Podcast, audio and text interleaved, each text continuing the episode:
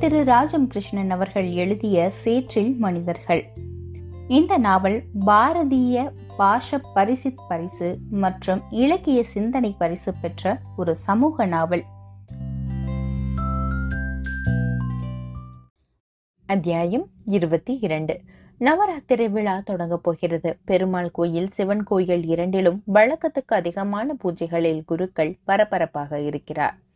மாரியம்மன் கோயில் புதுப்பிக்கப்பட்டிருக்கிறது. சுதை சிற்ப கோபுரம் கோபி வர்ண பின்புலத்தில் சிற்பங்கள் புதுப்பொலிவு கொண்டு விளங்குகின்றன. சுற்றுக்குள் முன்மண்டபம் மொட்டையாக இருக்கிறது. அதற்கு செமந்து கூரை போட்டிருக்கிறார்கள். வெளி சுவற்றில் வெண்மையும் சிவப்புமாக பட்டை தீட்டி துலங்குகிறது. குடிசை இருந்த இடம் துப்புரவாக சமப்படுத்தப்பட்டிருக்கிறது. பெண்கள் பொங்கலிட கோடு கிழித்திருக்கிறார்கள். கடைக்கண்ணிகள் வரப்போவதற்கு முன்னோடியாக ஒரு தொட்டிராட்டினம் வந்திருக்கிறது. சேரி பிள்ளைகள் ஏக்கத்துடன் எட்ட நின்று பார்த்து கொண்டு இருக்கையில் மற்ற சிறுவர் சிறுமியர் பத்து பைசாவும் ஐந்து பைசாவும் இருபது பைசாவுமாக கொண்டு வந்து கொடுத்து சுழன்று கழிக்கிறார்கள். அங்காங்கு வயல்களின் இடையே கிராமங்களின் வெளியே ஒதுக்குப்புறங்களில் முட்டு முட்டாய் வைக்கோல் வேண்டும்.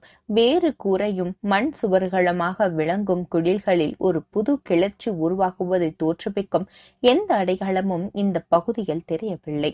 குருக்கள் மலர் கொய்கிறார். குளத்தில் ஏட்டையாவின் வீட்டுக்கு சொந்தமான நான்கு வாத்துகளும் தன் உடைமையாளரை விளக்கும் கம்பீரத்துடன் அன்னங்களைப் போல் உலா வருகின்றன. மாட்டு வாகனம் செய்யும் ஆஸ்பத்திரி கிழவன் இருமிக் கொண்டு ஆற்றுப்படி துறையில் பல் துலக்குகிறான். மழை பெய்ந்து சகதியாக இருப்பதால் ஆற்றோர மேட்டு பாதை வழுக்கும் என்று பஸ்ஸை ஊருக்குள் நுழைய விடாமல் திருப்பிவிட்டார். சண்முகம் நடந்து வருகிறார். வெயில் சுள்ளென்று விழுகிறது. இந்த வெயிலில் முதிர்ந்த மணிகள் குப்பென்று பழுக்கும். அறுவடைக்கு தயாராகும். சனி ஞாயிறு வந்து விடுகிறது திங்கட்கிழமைதான் சென்று வீரபுத்திரனை விடுவித்து வர முயற்சி செய்ய வேண்டும். அதற்குள் பணம் பணம் திரட்ட வேண்டும். வடிவு தடியை ஊன்றிக்கொண்டு ஆற்றுப்பாலம் கடந்து ஓடுவது தெரிகிறது. சண்முகம் எதிர்பைகளுக்கு கண்களை சரித்து கொண்டு கூவுகிறார். வடிவாய்! ஏய் வடிவு! அவன் திரும்பி பார்க்கவில்லை. இரவு முழுவதும் உறங்கவில்லை. அவர்களுக்கு எதிராக போராட்டம் நடத்துவது என்று கூடி பேசி முடிவு எடுக்கவே நேரமாகிவிட்டது. படுத்த இடத்தில் மூட்டை பூச்சிகள் மண்டையை கொத்தும் பிரச்சனைகள். பொன்னடியான் காந்தியை கட்டுவான் என்று தோன்றவில்லை. ஐயரை பார்க்க இப்போது நேரமில்லாமல் ஆகிவிட்டது. வீட்டு பக்கம் திரும்பும் முன் ஆற்றுக்கரை மேட்டில் அம்சு நிற்பதை பார்க்கிறார். ஏண்டி அங்க போய் நின்னுகிட்டு இருக்க வடிவு வடிவுக்காகவா? என்னடி? ஒன்றும் இல்லப்பா. நாவு நாவு ஓடிட்டான். எங்க? அம்மாவும் அக்காவும் போனாங்க. இவனும் கூட போறேன்னு ஓடுனான். ரூம்ல போட்டு பூட்டிட்டு தான் போனாங்க. ரொம்ப நேரம் கத்துக்கிட்டே இருக்கானேன்னு திறந்து விட்டேன். அம்மாலும் அக்காவும் எங்க போயிட்டாங்க? எப்படி சொல்வது? என்னடி நிக்கிற? எங்க போயிட்டாங்க? கிட்டம்மா மாமி வந்து ராத்திரி அழுதுச்சு. ரெண்டு பேரும் காலமா எல்லா பொண்டுகளையும் சேர்த்துட்டு அஸ்தமங்கலம் போலீஸ் ஸ்டேஷன் போய் ஆர்ப்பாட்டம் செய்ய போறாங்க. சண்முகம் திகைக்கிறார். பாட்டி எங்க? இங்கதான். இங்க உள்ள பொம்பளைகள் எல்லாம் சேர்த்துட்டு போறதுக்காக இருக்கு. அட இவளுகளுக்கு அம்புட்டு தைரியம் வந்துடுச்சா? ஆம்பளைக எல்லாம் தொலைஞ்சிட்டாங்கன்னு இவளுக கிளம்பிட்டாளுகளா? வேற யார் இங்க வந்தாங்களா தேவு வந்தானா? அம்சம் இல்லை என்று தலையாட்டுகிறார். இது என்னடா இது அவர் வாயில் முற்றத்தில் வந்து நிற்கிறார். தண்ணீர் கொண்டு வரும் ருக்மணி பார்த்து விடுகிறாள். அண்ணே அண்ணேதா வந்துட்டாரு. என்னங்க? நாங்க பொண்டுகள்லாம் போலீஸ் ஸ்டேஷனுக்கு போறதுன்னு முடிவாயிருக்கு. தண்ணி கொண்டாந்து வச்சுட்டு எல்லாம் போறோம். நீங்க புள்ள குட்டிய பார்த்துட்டு பொறுப்பா இருங்க. அட அம்புட்டு தைரியம் வந்துருச்சா? இதெல்லாம் ஆறு கிளப்பி விட்டது. ஆறு கிளப்பி விடணும்.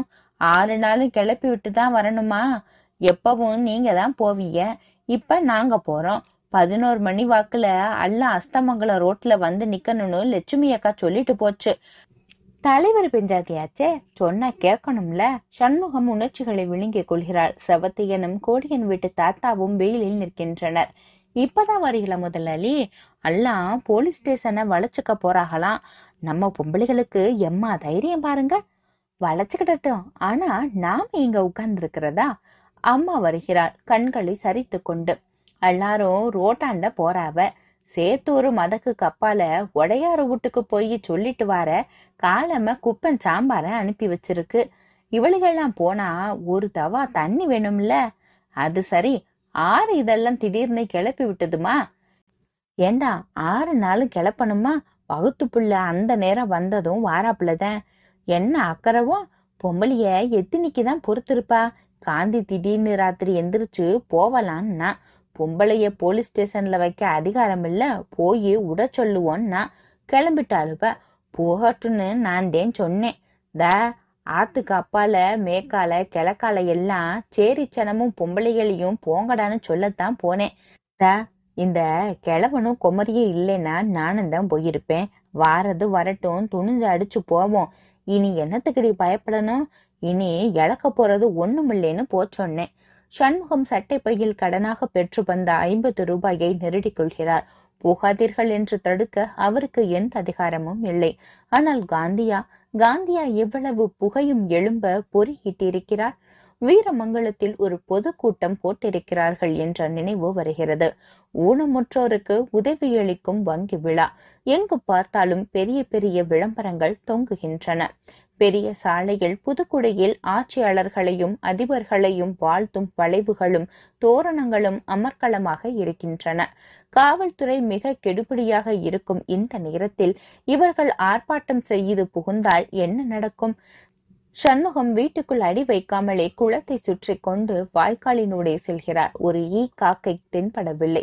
அந்த நேரத்துக்கு வெயிலும் கதிர் வந்து தலையசைக்கும் பயிரின் மென்மையான வாசனையும் அவருக்கு உறுத்தவில்லை. அம்மன் கோயிலில் சேரியின் முன் வானர் குளத்தின் பக்கம் புதியதொரு சுவரொட்டி குடிசை சுவரொன்றில் தெரிகிறது.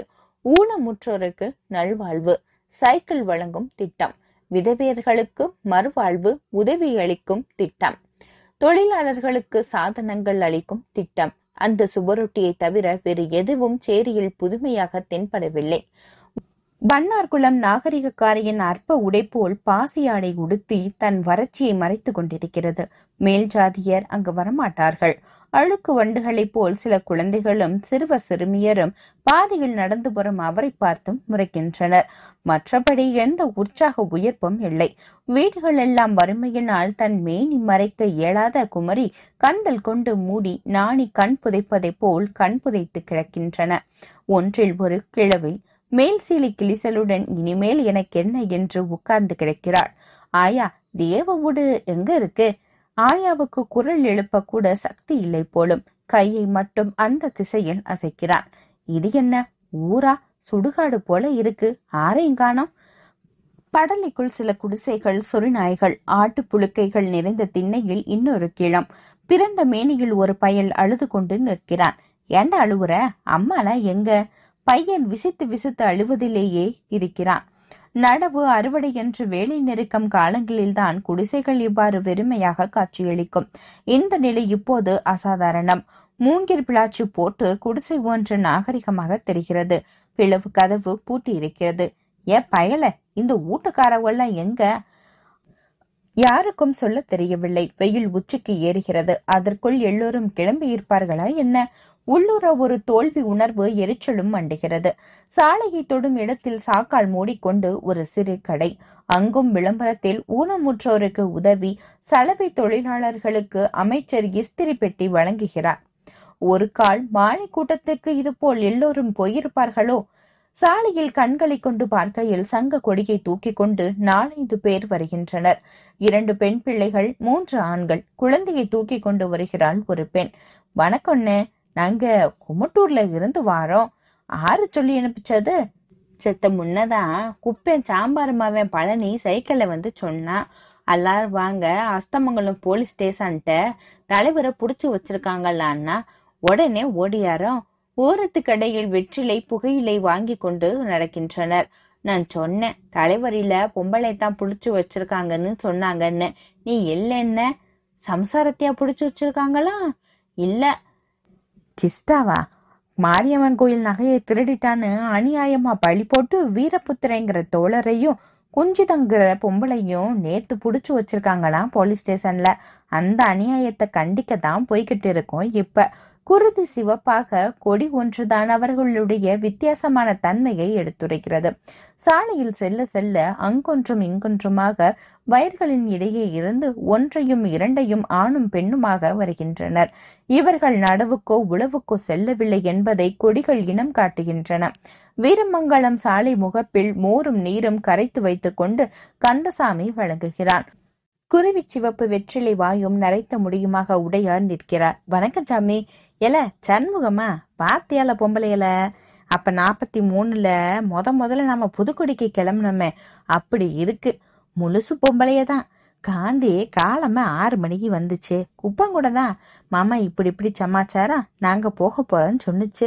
அதுக்குள்ள இம்புட்டு கூட்டம் கூடுதுன்னா அவங்களுக்கு எத்தனை ஆக்ரோஷம் இருக்கும். மந்திரி வந்து கலந்துக்கிற விழா வேற இன்னைக்கு. இப்ப போலீஸ் வந்துடாது. முந்தா நாள் இல்ல. அந்த விழா இது ஒரு சாங்கியம்தான் கட்சிக்காரனுங்க நாலு பேருக்கு வழங்கி எல்லாம் ஆயிப்போச்சு. நான் தேதியை கவனிக்கல. இன்னைக்கு இருபத்தெட்டு இல்லை. அது இருபத்தி ஆறு இல்ல சரிதானே? இவர் காந்தியையும் லட்சுமியையும் பார்க்கவில்லை. கிட்டம்மாவின் முகத்தில் சலனம் இல்லை இவரை பார்த்து வணக்கம்ன என்று தெரிவிக்கிறாள். அவள் மனசுக்கு குஞ்சிதத்துக்காக இத்தனை பெரிய ஆர்ப்பாட்டம் செய்வது பொறுக்கவில்லை போலும். எத்தனை மணிக்கு கிளம்புறாங்களா? ஓரத்தில் அமர்ந்து ஒரு பெண் குழந்தைக்கு பால் கொடுக்கிறாள். த போயிருக்காவ முன்னாடி கொஞ்சம் பேரு. பொம்பளைகளை வச்சுக்க கூடாதாம்ல? நமக்கு என்ன எழுவு தெரியுது? த எங்க குழந்தைய மவளை இட்டுட்டு போய் கண்ட மெனியும் பேசினாவ எத்தினியோ? ஆழமரத்து குருவிகள் இறைவது போல் ஒரு சலசலப்பு. பொழுது சாய தொடங்கும் நேரத்தில் இவர்கள் அணி கிளம்புகிறது. மாதர் ஒற்றுமை ஓங்குக. பெண்களை இழிவு செய்யும் பேய்களே ஓடிப்போங்கள் தேவுவின் குரல் தனித்து ஒழிக்க பல குரல்களும் முறை வைக்கின்றன. நிரபராதிகளை விடுதலை செய் குஞ்சிதத்தை விடுதலை செய். காவல் நிலையங்களை கற்பழிக்கும் நிலையங்களாக மாற்றாதீர்கள். மாதர் தம்மை இழிவு செய்யும் மடமையை கொளுத்துவோம். காந்திக்கு எங்கிருந்து இத்தனை ஆவேசம் வருகிறதோ? லட்சுமி பழி தீர்க்க வந்திருக்கிறாளா? நெல் அரவை ஆலையும் பெரிய பள்ளிக்கூடமும் இடம்பெற்ற அஸ்தமங்கல கடைவீதியில் அண்மை காலங்களில் கண்டறியாத பெண்கள் கூட்டம். அந்த காவல் நிலையம் உயர் மதிப்பு பெற புறக்காவல் நிலையத்தில் இருந்து ஏற்றம் கண்ட பின் இத்தகைய கௌரவத்துக்கு ஆளாவது இதுவே முதல் தடவை. கூட்டத்தில் ஐந்தாறு விகிதமை ஆண்கள் கலந்திருக்கின்றனர். அவர்களும் விளிம்பு கட்டிக்கொண்டு நிற்கின்றனர். இவர்கள் காவல் நிலையத்தை நெருங்கும் முன்பு காவல் நிலையத்தில் இருந்து காவலர்கள் மறுக்கின்றனர். குஞ்சிதத்தை விடுதலை செய். காவல் நிலையம் கற்பழிக்கும் நிலையம் அல்ல. சண்முகம் முன்பக்க செல்ல விரும்பவில்லை. கூட்டத்தின் பின்னே அவரும் வீரமங்கலத்து ராசவும் சின்னையாவும் சேர்ந்தாற்போல் நிற்கின்றனர். வடிவு தடியுடன் நடுவில் மீசையை முறுக்கிக் கொண்டு நிற்கிறான். மாலை வெயில் இறங்கும் நேரம். எல்லாம் இங்கிருந்து திரும்பி போயிடுங்க. போங்க இங்கிருந்து. இங்க ஒரு பொம்பளையும் காவல் நிலையத்துல கிடையாது. பொய் குஞ்சிதத்தையும் வீரபுத்திரனையும் நீங்க இங்க தான் கொண்டு வந்தீங்க. குஞ்சிதத்தை இப்பயே விடுதலை செய்யுங்க. இதோ ஸ்டேஷன்ல யாருமே கிடையாது. பொம்பளைய நேத்து ராவே நாங்க விட்டுட்டோம். என்னத்துக்கு வீணா இப்ப ஆர்ப்பாட்டம் பண்ணிக்கிட்டு இருக்கீங்க? இது ஒரு சூழ்ச்சியா இல்ல நிஜமா? இங்க ஒரு பெண்ணும் இல்ல. வீணா ஆர்ப்பாட்டம் செஞ்சு கலவரம் பண்ணாம போயிடுங்க இங்க இருந்து குஞ்சிதம் இல்லை என்பதை நாங்க எப்படி நம்புறது? நீ வேணா உள்ளர வந்து பாரு. சி என்று காரி உமிழ்கிறாள் லட்சுமி. நாங்க அத்தனை பேரும் உள்ளர வந்து பாப்போம். இந்தாம்மா வீணா வம்பு பண்ணாம மரியாதையா போயிடுங்க. பெண் பிள்ளைகளை ராவு வைக்கிறது இல்ல விட்டுட்டோம். காலமே ஸ்டேஷன்ல வந்து அவங்க பதிவு செஞ்சுட்டு போவாங்க. அப்ப அந்த அம்மா எங்க இருக்காங்கன்னாலும் துப்பு சொல்லணும் இல்ல லட்சுமியும் காந்தியும் பேச்சுவார்த்தை நடத்துகின்றார்கள். அது நாங்க சொல்றதுக்கு இல்ல. வேணும்னா காலை எட்டு மணிக்கு வருவா. வந்து பார்த்துக்கோங்க. இவர்களுக்கு என்ன செய்வது என்று தெரியாமல் திகைத்து நிற்கையில் படார் படார் என்று அதிர் வேட்டுக்கள் போன்று ஓசை கேட்க கூட்டத்திற்கு இடையே இருந்து பானை துண்டுகள் காகிதங்கள் வெடித்து சிதற ஐயோ சுடுறா சுடுறா என்று பெண்கள் அல்லுலப்பட்டு கொண்டு அங்கும் எங்கும் அந்த குறுகிய கடைத்தெருவின் ஓரங்களில் சிதறி போகின்றனர் வெளியில் இருந்து காளி பயல்கள் புகுந்து தள்ளுவதை புரிந்து கொண்ட வடிவும் பெண்களுக்கு காவலாக வந்து வேறு சில ஆடவர்களும் கைத்தடிகளாலும் கொம்பு கம்புகளாலும் தாக்க தொடங்குகின்றனர். சட்டிக்குள்ள பட்டாசு வெடிய வச்சு கொளுத்தி விடுறானுவ. நம்ம ஆளுவ அமைதியா இருங்க. தோழர்கள் எல்லாம் அமைதியா இருங்க என்ற கோஷம் மற்றும் கேட்கிறது. கற்கள் வந்து விழுகின்றன. சண்முகத்தின் நெற்றியில் ஒரு கூர்மையான கல் பதம் பார்க்கிறது லட்சுமிக்கு தோளில் அடி விழுகிறது. ஒரு நடுத்தர வயதுக்காரி மோதப்பட்டு கீழே விழுகிறாள். காவலரின் குண்டாதடி சுழன்று குழப்பத்தை அடக்க அகப்பட்டவர்கள் மண்டையை உடைத்து விடுகிறது. ஓர் இரண்டு வேடிக்கை பார்த்தவர்களும் கூட அவசரமாக கடைகளை மூடிவிட்டனர். வடிவின் தோள்பட்டையில் விழுந்த அடி அவனை தரையில் வீழ்த்தி விடுகிறது. மீண்டும் எழுந்து பெண் பிள்ளைகள் தலைகளில் அடி விழக்கூடாதபடி தடுத்து விடுகிறான். கைகளை ஓங்கி அடி விழுகிறது. காந்தி இத்தகைய கலவரத்தை எதிர்பார்த்திருக்கவில்லை. சிறுபிள்ளை உற்சாகத்துடன் முன் வரிசையில் நின்ற அவளுக்கு நெஞ்சு பதைக்கிறது.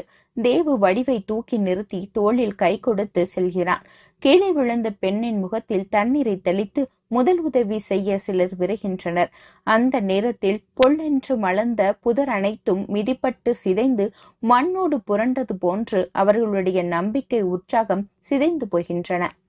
இத்துடன் இந்த அத்தியாயம் நிறைவடைகிறது.